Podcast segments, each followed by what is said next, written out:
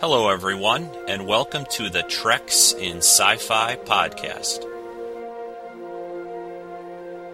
Scotty, beat me up. Fascinating.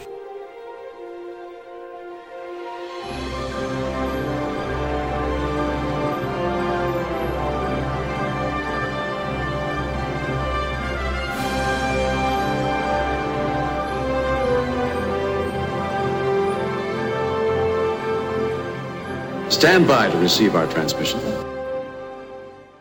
Hello again, everyone, and welcome to this week's edition of Treks in Sci Fi. I'm your host, Rick Dosty, and we will be discussing this week the episode Shore Leave from the first season of the original Star Trek series.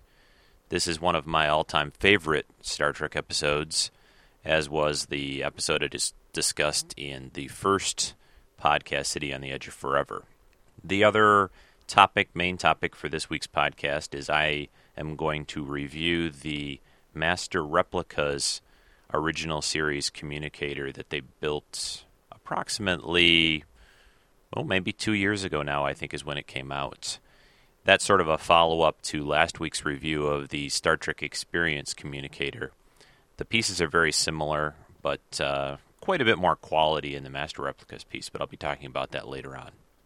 First, uh, I wanted to uh, mention uh, kind of a few announcements. Um, the first being this week, I decided to go out and get a, uh, new microphone to try to improve the audio quality of the podcast. I wasn't all that happy with the first show's audio quality of the voice um, recording. It was okay. Uh, I'm using mainly uh, Audacity software, which which works pretty well. I'm on a Windows type PC, but the microphone I was using was part of a headset, or or is part of a headset, and I kind of thought the audio quality of the voice uh, recording was not uh, the best. So I ran over to Radio Shack, picked up this microphone. It it wasn't super expensive, and I'm still kind of getting used to using it for one thing, I'm I'm currently just holding it in my hand, so that's a little bit tricky. And and hopefully this will work out though a little bit better. Eventually, I'll get some kind of a mount for it in that. But that's uh, just if anyone out there uh, has listened to the first show and listens to this one also, I'd be um, very happy to get an email about what you think of the audio quality if it, if it seems a little bit better or sharper on this show. The next uh, thing that I wanted to say is I, I really appreciate anyone that uh, has taken the time to listen to the first show. I've gotten a few comments back, and uh, seems like people uh, were enjoying it, uh, liked what I had to say, which is always nice to hear. And I will uh, try to, you know, again, listen to people's feedback and, and make adjustments and so on in the show. But um, please, uh, again, if you'd like to send me an email, uh, my the email for this show and the podcast is treksf at gmail.com. The website, again, if, if you haven't seen that, or you probably know if you've gotten the podcast, but the website is www.treksf.com. And again, that's um, that's where you can locate the show. You can see the show notes and other areas uh, that I have on the website on that web page include uh, photos of uh, things in my uh, collectible collection. Say that three times fast. But uh, one thing about the website, it is not um, by any means complete currently. I am slowly trying to add in photos from my collection and, and update that. That's probably the main area that still needs uh, a, f- a fair amount of work and my plan right now is to is to do it as I'm doing the shows. You know, definitely I will put in pictures from the whatever uh, collectible or product that I'm reviewing for the show. Those will be up. And I'm also at some point going to try to put a little video clip, especially with a lot of these collectibles have sounds and lights and various uh, little doodads that they uh, perform that I'd like to put into some kind of video format and upload to the uh, website. So look for that in the near future. The other thing I wanted to mention was Scott Johnson at the podcast and, and website myextralife.com had some real nice things to say about uh, my first podcast. Uh, I really appreciated his comments, and actually, I'm going to pull a little snippet out of his last show and just plug that in here to hear uh, what he had to say about my show over the first podcast. I heard uh, Rico did a. Uh, he's been on the show, previous shows, was on last show, I guess. Uh, he does a new podcast called the Treks of Sci-Fi podcast. Uh, he just did episode one, and I was strangely addicted to it. I really enjoyed it. He did a great job, and I'm I really think he's got something going here, and it is for uber science fiction nerdo geekos, and he and he really did a good job. So Rico, if you're listening to this, great job. I got your promo to play later. Later, maybe at this first break. Thanks for those comments, Scott. I really appreciate it. Uh, I've been uh, a guest a couple of times on Scott's show. He has a a great uh, podcast uh, again at www.myextralife.com where he has a group show each week and they discuss all kinds of geek type topics, uh, things like uh, video games, movies, TV, uh, science fiction in general, oh, whatever basically is on Scott's mind. I think for that week uh, is talked about. It gets pretty. Uh, it's pretty hilarious. It's it's it's pretty humorous show. They he has a group of guys that uh, they record their show via Skype, and I think there's usually about four or five each week on the show. I think it has a maximum Skype does of five people currently to to record. So, but they uh, they have an excellent show, and I, I highly recommend anyone uh, interested in uh, those types of topics, especially gaming, video games, uh, science fiction, to to give it a look or a listen, I should say. All right, I think that's. Uh, oh, one last thing, one last announcement I wanted to make was about iTunes. Uh, currently, I am um, just, you know, getting it, um, the request sent into iTunes to get this podcast listed there. But in the meantime, you can go to iTunes and manually put this podcast on your list. You just go to you know the podcast area advanced subscribe to a podcast and you'll have to plug in the url for the podcast itself and you can copy that from the web page. It's www.treksf.com slash podcast slash podcast xml but no need for you to really remember that. You can just copy and paste it from my uh, podcast web page. All right let's get to the uh, first main topic of the show, the episode Shore Leave from the first season of the original Star Trek series. As I said earlier, this is uh, this is just a great show. Uh, it's probably in at least, oh, I'd say maybe the top five episodes, maybe top ten, maybe not top five, but top five Star Trek episodes uh, for me at least of all time. It just really is a fun show a lot of different characters get different little moments in the in the episode. It's it just not a it's not just a Kirk Spock McCoy tale, although they're obviously uh, primarily in the episode. I mean, they they figure pretty prominently, especially Kirk and McCoy. Actually, this time get gets quite a bit uh, to do in the show. DeForest Kelley just just has a great time with with the part and with the episode, I believe. And for those, I I'm I'm probably guessing and assuming that most people who have are listening to the show know this episode, but in, general, I'll just give you a quick synopsis. They the Enterprise goes to a planet. Um, uh, a landing party beams down and quickly starts to see some very unusual things. Uh, Dr. McCoy sees a white rabbit, kind of out, like out of Alice in Wonderland. Mr. Sulu finds a uh, a revolver type gun at one point in the episode kind of from the 20th century type uh, material, and we find out that he's kind of a sort of uh, an aficionado, of ancient weapons. Well, ancient by the time of, of Star Trek. And there are a lot of other secondary crewmen on the planet that, that see strange things. Uh, you know, there's a, a, tiger in the episode, a samurai. Uh, there's an airplane that strafes them.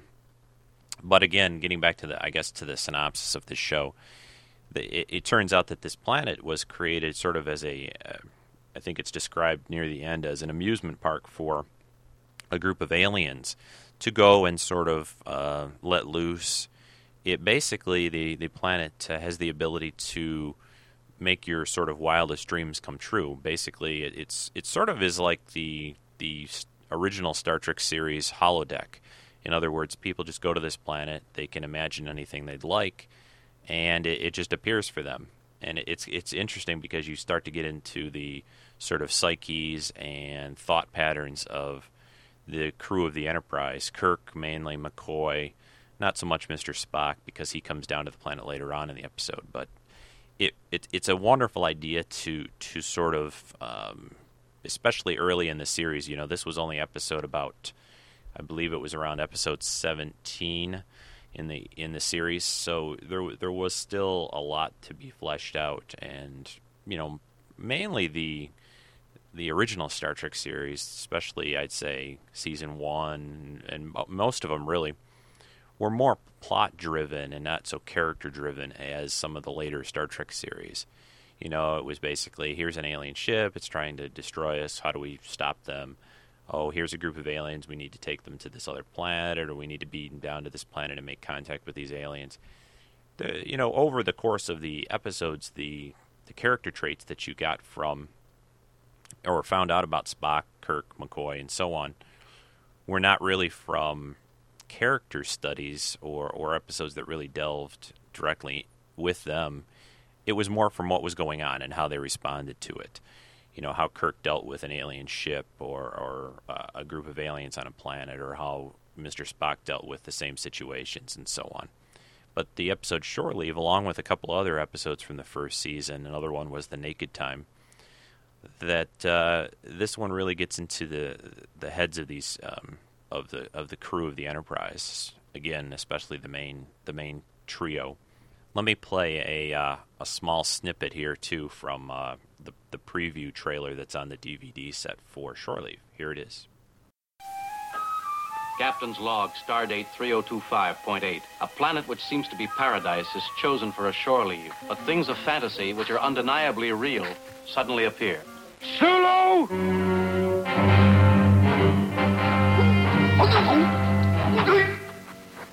Enjoy yourself, Captain.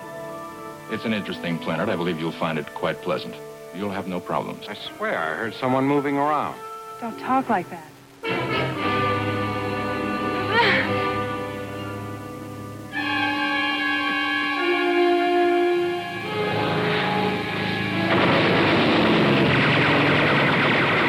Well, I am on shore leave. And so am I. All right, Jimmy boy. Ah!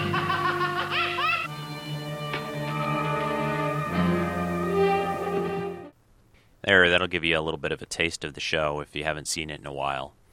Um, so back to the episode again. That's that's the gist of the episode. It all, of course, works out good in the end, and it's um, just a fun romp of a show. They they have a great time. It's set outside, which uh, they did quite often in the original series. You know, they would go to uh, different areas. This episode was actually ma- most of it was filmed in in a place called. Let me look it up. I had it written down here. It was. Yeah, the place was called Africa, USA. It was a kind of a Hollywood-owned park with uh, obviously trees and grass and so on that a lot of productions at that time used. They they sort of modified some things. They added some more exotic plants to the set and spray painted some things and different colored rocks and that to give the uh, to give the park and the area a little sort of you know other world type appearance. Uh, the original, uh, well, the the writer of this episode, Theodore Sturgeon, uh, a wonderful science fiction writer, which they, you know, Gene Roddenberry used quite often in the original series. Unlike the later series, The Next Generation, although The Next Generation used it to some degree also. But once you got to like Deep Space Nine, Star Trek, uh, Voyager, Enterprise, they the the people working at Paramount and the you know the writing staff became sort of fixed. It was a group. Sometimes they would each year bring in some new writers, but the unlike um, what they did in the original series, which was basically use the science fiction authors and talent that were out there. Say, hey, we've got this uh, series called Star Trek. You want to write a show for it? And they'd give them a basic, you know, Bible or outline of the characters, what the whole deal was, and they would go, you know, write a science fiction story, which I think was a huge, you know, a huge benefit. Th- these shows were not. Um, did not sort of follow the kind of pattern that I think some of the later Star Trek series fell into. Now, those obviously I, I enjoyed also. They have some wonderful episodes, but I think this really helped you know, the original Star Trek series to stay very unique and different from episode to episode. I mean, there was continuity, of course, and and the people that even wrote these episodes, like I discussed last time, Harlan Ellison on City on the Edge of Forever, they still had to sort of follow the Star Trek format. They had to use the characters, obviously. They had to know what the characters could do, what they couldn't could do, what they couldn't do, what the Enterprise could do, and so on. But these these science fiction authors, obviously, I think had just you know a fountain of imagination and uh, other ideas that maybe some of the staff writers on some of the later shows didn't quite have that experience, didn't quite have that background, and I think it hurt them ultimately. Um, and I think that's one of the reasons the, the Star Trek series in general have th- have been thought to be kind of gone downhill since the original and so on. But you know that that's that's kind of a topic for another another podcast perhaps. But uh, I just wanted to throw that out there. So Theodore Sturgeon wrote this episode, did a great job. Actually, he he wrote this episode, and again, this is a lot like the most of the episodes from the first season. A lot of these episodes were written before even the first one had been filmed. Gene Roddenberry tried to get a jump on a jump start on things, get a lot of scripts and stories in, and then they started filming. So as time went on, little changes had to be made to to the episodes. And Gene Roddenberry, there's even a comment that I found that said he was rewriting Shore Leave this episode as he was sort of in this Africa USA park sitting under a tree as they were filming. You know, not not major rewrites. I wouldn't I wouldn't consider it at least um, from what I've found out. The um, but just small little character things. You know, a little more emphasis on Dr. McCoy as being this Southern gentleman who likes a mint julep and and just you know sort of has fancies himself sort of a, a Southern ladies man a bit. And Kirk, uh, you, you find out a lot about Kirk in this episode. He runs into Ruth, uh, one of the great loves from his life when he was a, a young cadet at the academy. And uh, you, you, kind of find out that he's, you know, he's married to the Enterprise. He he gave up uh, a lot of things in his past and, and, a relationship, and, and you find out in the ep- or the movie, I should say, not episode, Star Trek Two, that um, he gave up uh, what probably would have been his wife and, and a son for his career. So, but you hear or you find out a lot more about um, that aspect of him in this episode. That he he has strong relationships, and of course, Kirk's always been considered the ladies' man, and you know, there's not an, a planet alien planet out there that he hasn't gotten a girl on. But uh, you know, there's there's more to it than that, and I think this show really, uh, this episode really shows that. The other great part of this episode involving Kirk is the whole Finnegan thing. You, you really learn a lot about uh, Captain Kirk and his days at the Academy. You find out that he was really uh, a very, very sort of uh, almost sort of like a nerd in a way, I guess you could describe it, or, or, or a bookworm. He was very, very serious at that time in his life, and he is serious later on, but you find out that he was he was picked on, and and to think about that Captain Kirk, you know, the hero of the Enterprise and the galaxy, at least in this series, was this picked on little bookworm guy back when he was in his, in school. Is is I think it's just great. I think they. Uh, it's a wonderful thing to put in there, and his whole thing with Finnegan and the fight that they have, and the, the old man versus the young cadet is is just wonderful, and the music that they use during that whole sequence is just just great. Um, Gerald Fried, I, am not sure if I'm pronouncing his, at least that's the way you spell it, uh, wrote a lot of ep, uh, episode music for Star Trek. Uh, specifically, they used a lot of that music, different themes, different musical numbers through Shore Leave, and the music of this episode just adds so much to it. I'm going to play a, a, little clip here with Finnegan and Kirk right now, and you can get a feel for both that uh, exchange between the two of them and the music. Here, listen. Captain, what were your thoughts just before you encountered the people you described? I was... I was thinking about the academy. My days. Hey, Jim, baby! I see you brought up reinforcements. Well, I'm waiting for you, Jimmy boy. Finnegan. Finnegan! What's been happening to my people?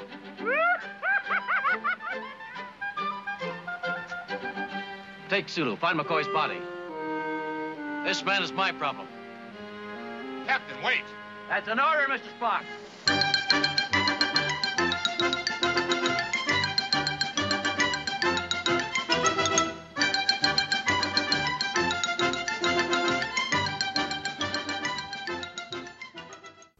I think that's just uh, just wonderful. The uh, I I even have a uh, a CD of uh, Star Trek music from a few of the first season episodes, and I believe Shore Leave uh, has m- many tracks on the one CD. You can find these kind of things on Amazon, but uh, just search for Star Trek under the audio section. You'll find all the soundtracks and some of I don't know. They probably released maybe half a dozen different. Um, original series compilations of music and one of the one of the things that makes to me the the original Star Trek series stand out above some of the later ones again and I don't want to come off as being like I don't like the next generation or Deep Space 9. I really do like those shows and I think they have some some good music also, but the original series just seems so much, you know, more lively and fresh the way they they did it. The maybe it's the originality of it at the time. Maybe Star Trek sort of as as time has gone on, kind of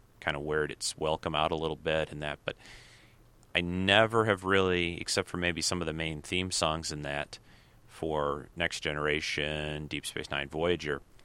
The music, the background music, has never been that, you know, memorable. I should say, it's in there, and there are a couple episodes that that's that doesn't hold true. There are a couple of Next Generations and Deep Space Nine, where the music I think really helps and adds to the episode a lot. But, and I think it was also a, a part of the period of the '60s and music and the way they did television shows. The music had a much stronger uh, influence during these shows, and it's it's you can see that greatly in the episode Shore Leave and in a lot of the first season and later seasons of the original Star Trek series there isn't really an episode that doesn't have very, very distinctive music. You know, Amok Time, where Spock goes through his seven-year cycle, and they have to take him back to Vulcan, has has some intense, intense music that uh, just it almost it, it almost gets to the point where it almost overpowers scenes, but it really never crosses that line. At least I don't think so. But this episode, Leave, that we've been talking about, is uh, is just uses that that uh, that aspect, you know, to you know perfection for me.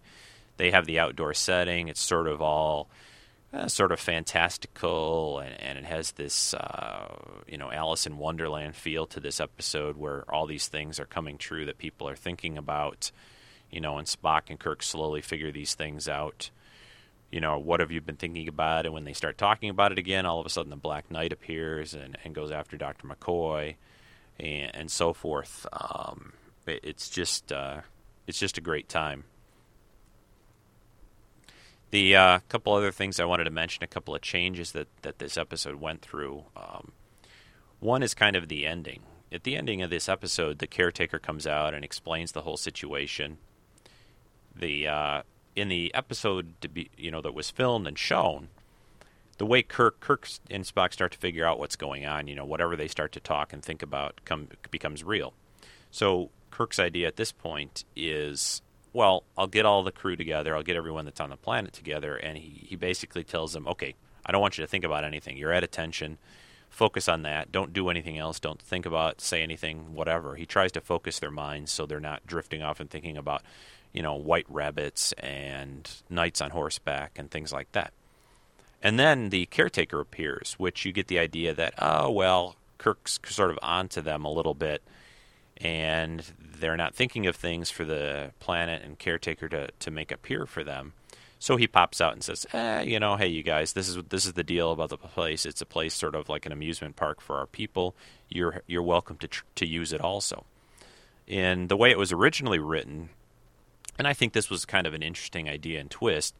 Kirk basically hey, and Spock work out the whole situation, what's going on. Well, Kirk gets sort of a bright idea, and he says, "Hey, well, if this will do anything that I want, I want this this planet to, I want to know, and this planet to explain to me what's going on."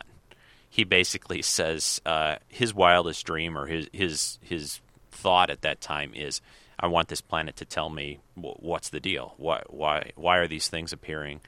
Why do we keep seeing these strange things, airplanes, uh, and so forth?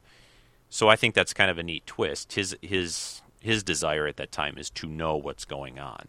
So and then the same thing, of course, happens and they explain everyone's okay. McCoy, you know, during the episode gets killed by this Black Knight trying to protect, uh, or actually, he's not really. I should rephrase that. He's not trying to protect anyone. He's trying to prove that these things are not real. Uh, you know, so he stands out there. This this horseback guy is, the, the knight on Black Knight on the horse, is not real. He gets killed. The body disappears, and you don't exactly know what's going on of course, by the end of the episode, he ends up showing up with a couple of girls on his arms, and he's all fine because the what happens there, they can imagine things and that, but the effects of it are not uh, permanent. Although there's little things, little twists in the show that don't quite um, follow that. I believe, if I remember right, the you know Kirk gets into the big fight with Finnegan. He gets all beat up, his shirt's ripped, and all that, and I I think he's uh, he's still that way at the end of the episode. Actually, I, I meant to watch the episode again. I haven't watched it in a little while, but if I remember correctly, he's you know he's still kind of beat up. But uh, it's um, that's you know minor little points. But obviously McCoy is not dead. That was just um, they were able to repair him. I guess. I mean, when you think about it, did he die, or or was it just a um, sort of an illusion of death to some degree? But again, that's I guess not really the the main part of the episode or the main uh, important part of the episode. It's just there's this planet they can go there have fun. One of the um, to me one of the best lines in the episode uh, is something that Spock uh, Spock says, which is um, the the greater the mind, the the greater the need for the simplicity of play. I don't know if I'm quoting that directly or or exactly, but uh, the you know the essence of it is is that these complex aliens that can create a planet like this still need that sort of release and entertainment of just sort of letting their imaginations run run free and run wild. You know, kind of like what people do these days with video games, movies, television, uh, reading a book. Um, and I find this personally myself to be completely true. I mean, after you know, a, kind of a long, hard week at work, um, there's nothing better to me, at least, than watching you know an exciting movie or or something, or playing a fun video game or computer game to sort of escape in to some degree. And it, it it's I guess it sort of balances out your mind. I mean, you, you, a lot of days you just have to be so serious and keep focused on things that that it's only natural that, that your mind needs this sort of break. I mean, I think that's one of the things about dreams and sleep that, that is how your mind stays healthy and, and fresh. I guess I'm getting into a lot more on this podcast than just talking about a, a first season Star Trek episode, but uh, those are the, just the little thoughts that creep into my head sometimes. Oh, um, one last tidbit I was going to throw in another little uh, change from this episode. At one point, um, the Enterprise is actually uh, slowly being pulled down into the planet's atmosphere. Um, actually, it's losing power. And it's discussed and described by the caretaker at the end of the episode that uh, the planet was not really meant for more than a couple of people at a time, and that it needed more power and ener- energy to to create the things that the Enterprise crew was was thinking about. And it basically started to pull and siphon power off the Enterprise. But of course, that was okay. The Enterprise didn't crash or anything like that, and, and they fixed all that situation. But kind of a, a little side plot, and I, I, kind of you know when I when I read and hear about those that that thing, I can understand why they eliminated it. I mean, if you could build a planet like this that does all what it does, the idea that it needed more power uh, kind of comes off as kind of lame almost. I mean, there's like, come on, you guys, these guys uh, can create all this and they can't create enough uh, energy or power or whatever they use for that to, to run it. That that just to me was a little bit weak. It's kind of like you know one of the classic plot devices or one of the old things about you know an alien race is out there and, and they have starships and they can fly around the galaxy but they have no water or they have not enough food or, or simple things like that or air and junk you know in, in, in weak science fiction science fiction type storylines and plots and those, you know, to me, it doesn't make at all any sense. I mean, they they um, the idea that uh, you know you can create a ship that can go faster than light, go from planet and solar system to solar system, but you don't got enough water to drink. It just is a little bit hard to hard to swallow. So that's my uh, take on on the episode Shore Leave. Again, it's it's it's an awesome show. It's one of my favorites, and if you haven't seen it in a while, I plan on actually popping it in later today and watching it again.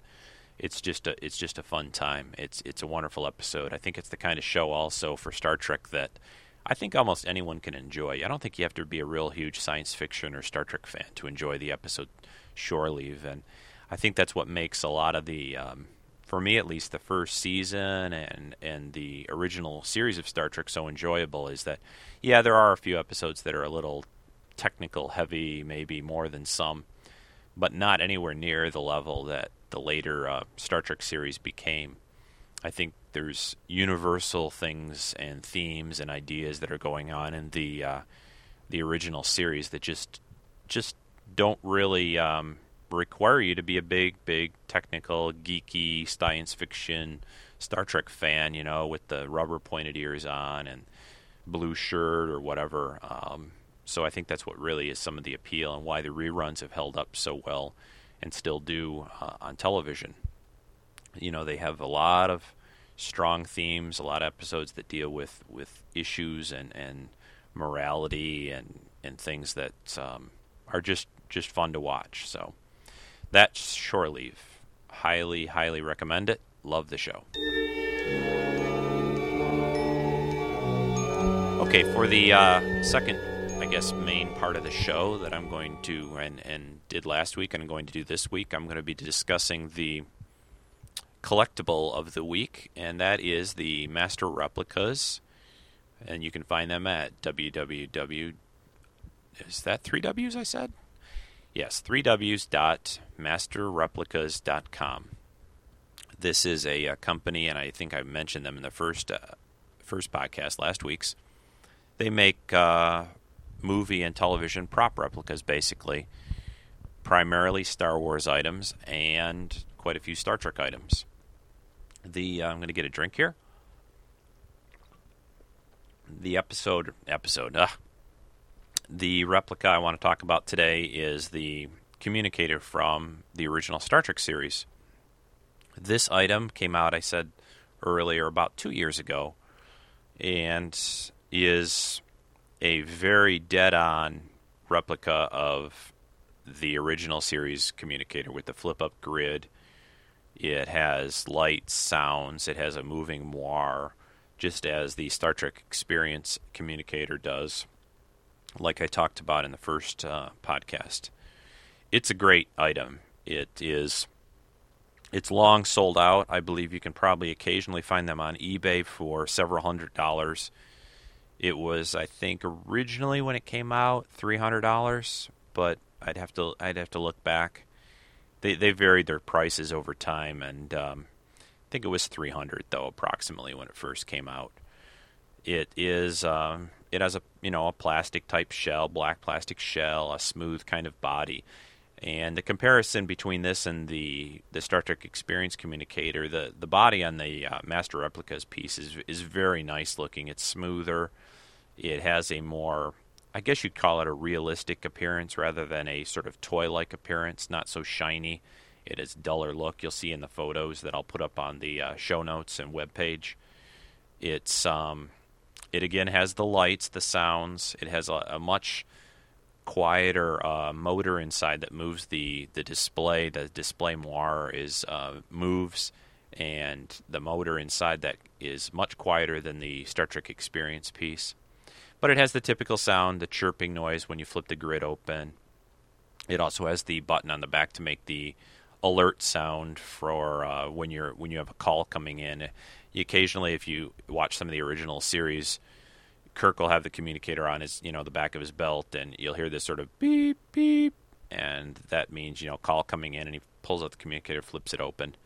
It, it does that. You push a button on the back of the communicator, and there's a, I believe it's about a five second pause, and then it makes the sound, which is kind of a neat effect. Um, which the Star Trek Experience one, when you push the button on the back, it it immediately basically makes that that little tone, that beep beep noise. So there's a little difference there.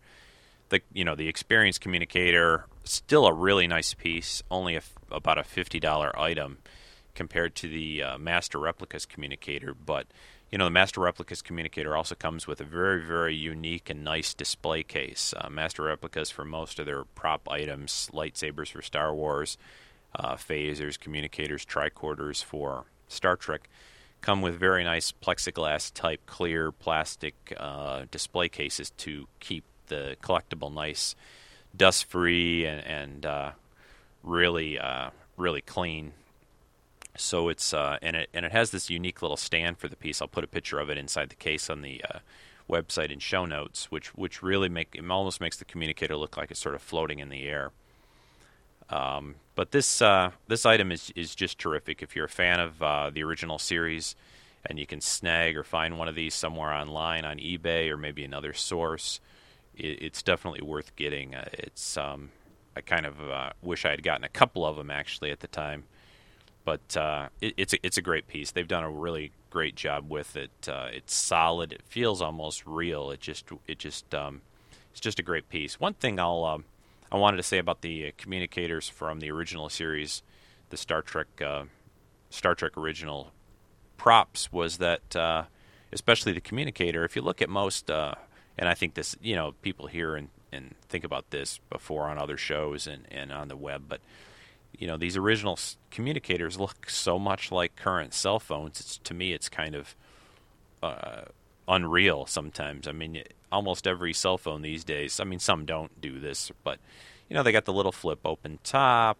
You know, when you got a call coming in, you flip open the top, and you usually have to lift it rather than just give it a quick flip with your wrist. But there's no denying that these communicators. I'm sorry, the cell phones of, of current day are very much like a. Uh, I might even lay my cell phone and the communicator in in a photo and put that on the web. But I mean, it's there's not really much to say there. I mean, everyone's probably noticed that kind of thing if you're a Star Trek fan. So that's uh, I always find that kind of amusing that that something from you know oh, about 40 years ago now was made into this modern day uh, communication device. So that's the uh, Master Replicas communicator. Great piece. Highly, highly recommend it. Uh, couldn't be better. The one, one tiny, tiny little thing that, that has been mentioned on some uh, prop forums that I visit and, and other online places was that the, the shape of the communicator in the front's a little bit thick. But these Master Replicas takes takes great care in taking um, each of the replicas from or trying to find an original source. They, you know, they were able to find an original series, uh, Star Trek series communicator, and, and measured it and, and, and modeled their version right off of that. So this thing is is, is dead on as it can be, really, for um, a replica of an original communicator from Star Trek. The only sort of, I guess, caveat to that I'll say is that, you know, they only had one to look at it's well known that a lot of the original series props that they weren't quite all exactly the same. You know, they didn't just spit these things off an assembly line. So there may have been slight differences, and it, it will be noticed from episode to episode. Phasers, communicators, tricorders, each one had little nuances and little differences, and they had one communicator to look at. So now there's the differences between these pieces are not huge, but there's going to be little things that uh, are going to creep in. You know, a little a slight difference here in in shape or size. But I think it's a great piece. So uh, I think that's mainly it for this this week's show. The last thing I wanted to mention is uh, went out last night and saw this movie called The Forty Year Old Virgin, and this really doesn't have much to do or a lot to do with what this podcast is all about. But the thing I wanted to uh, mention was, you know, this this is a real fun movie not for the kids. It's rated R, but uh, it's it's a great time, and, and I had to laugh because the the main character in the movie has this huge collection of collectible uh, action figures and in their packages still, and all kinds of uh, TV and movie memorabilia in his uh, in his little house, or I guess he's sort of like in an apartment uh, in the movie, and I, I got a big chuckle out of it because whoever did this thing, you know, they did their homework. He had some pretty nice stuff. He had it in cases in the original packaging. He had a lot of it out on display, and it kind of looked a lot like my place or my basement. So uh, I, I, I kind of uh, uh, got a big kick out of that movie. So if, if you're if you're kind of listening to this show and and that, that uh, I think you'd you'd like that movie. I think you'd really get a kick out of it. So completely off topic in a way suggestion or item, but thought I'd throw that out there. So, again, at the end, uh, I want to thank anyone who's downloaded this and listened to the show. My name is Rick Dosty. This has been podcast number two. Today is, I probably should have said this at the beginning. I'll get this down eventually. Today is Sunday, September 24th, sorry, 25th, excuse me, 2005. This has been podcast number two for Treks in Sci Fi. If you need more information about what I talked about on the show, it can be found at www.treksf.com. You can email me at treksf at gmail.com. Thanks again, everybody. Uh, we'll be talking to you again next week with show number three.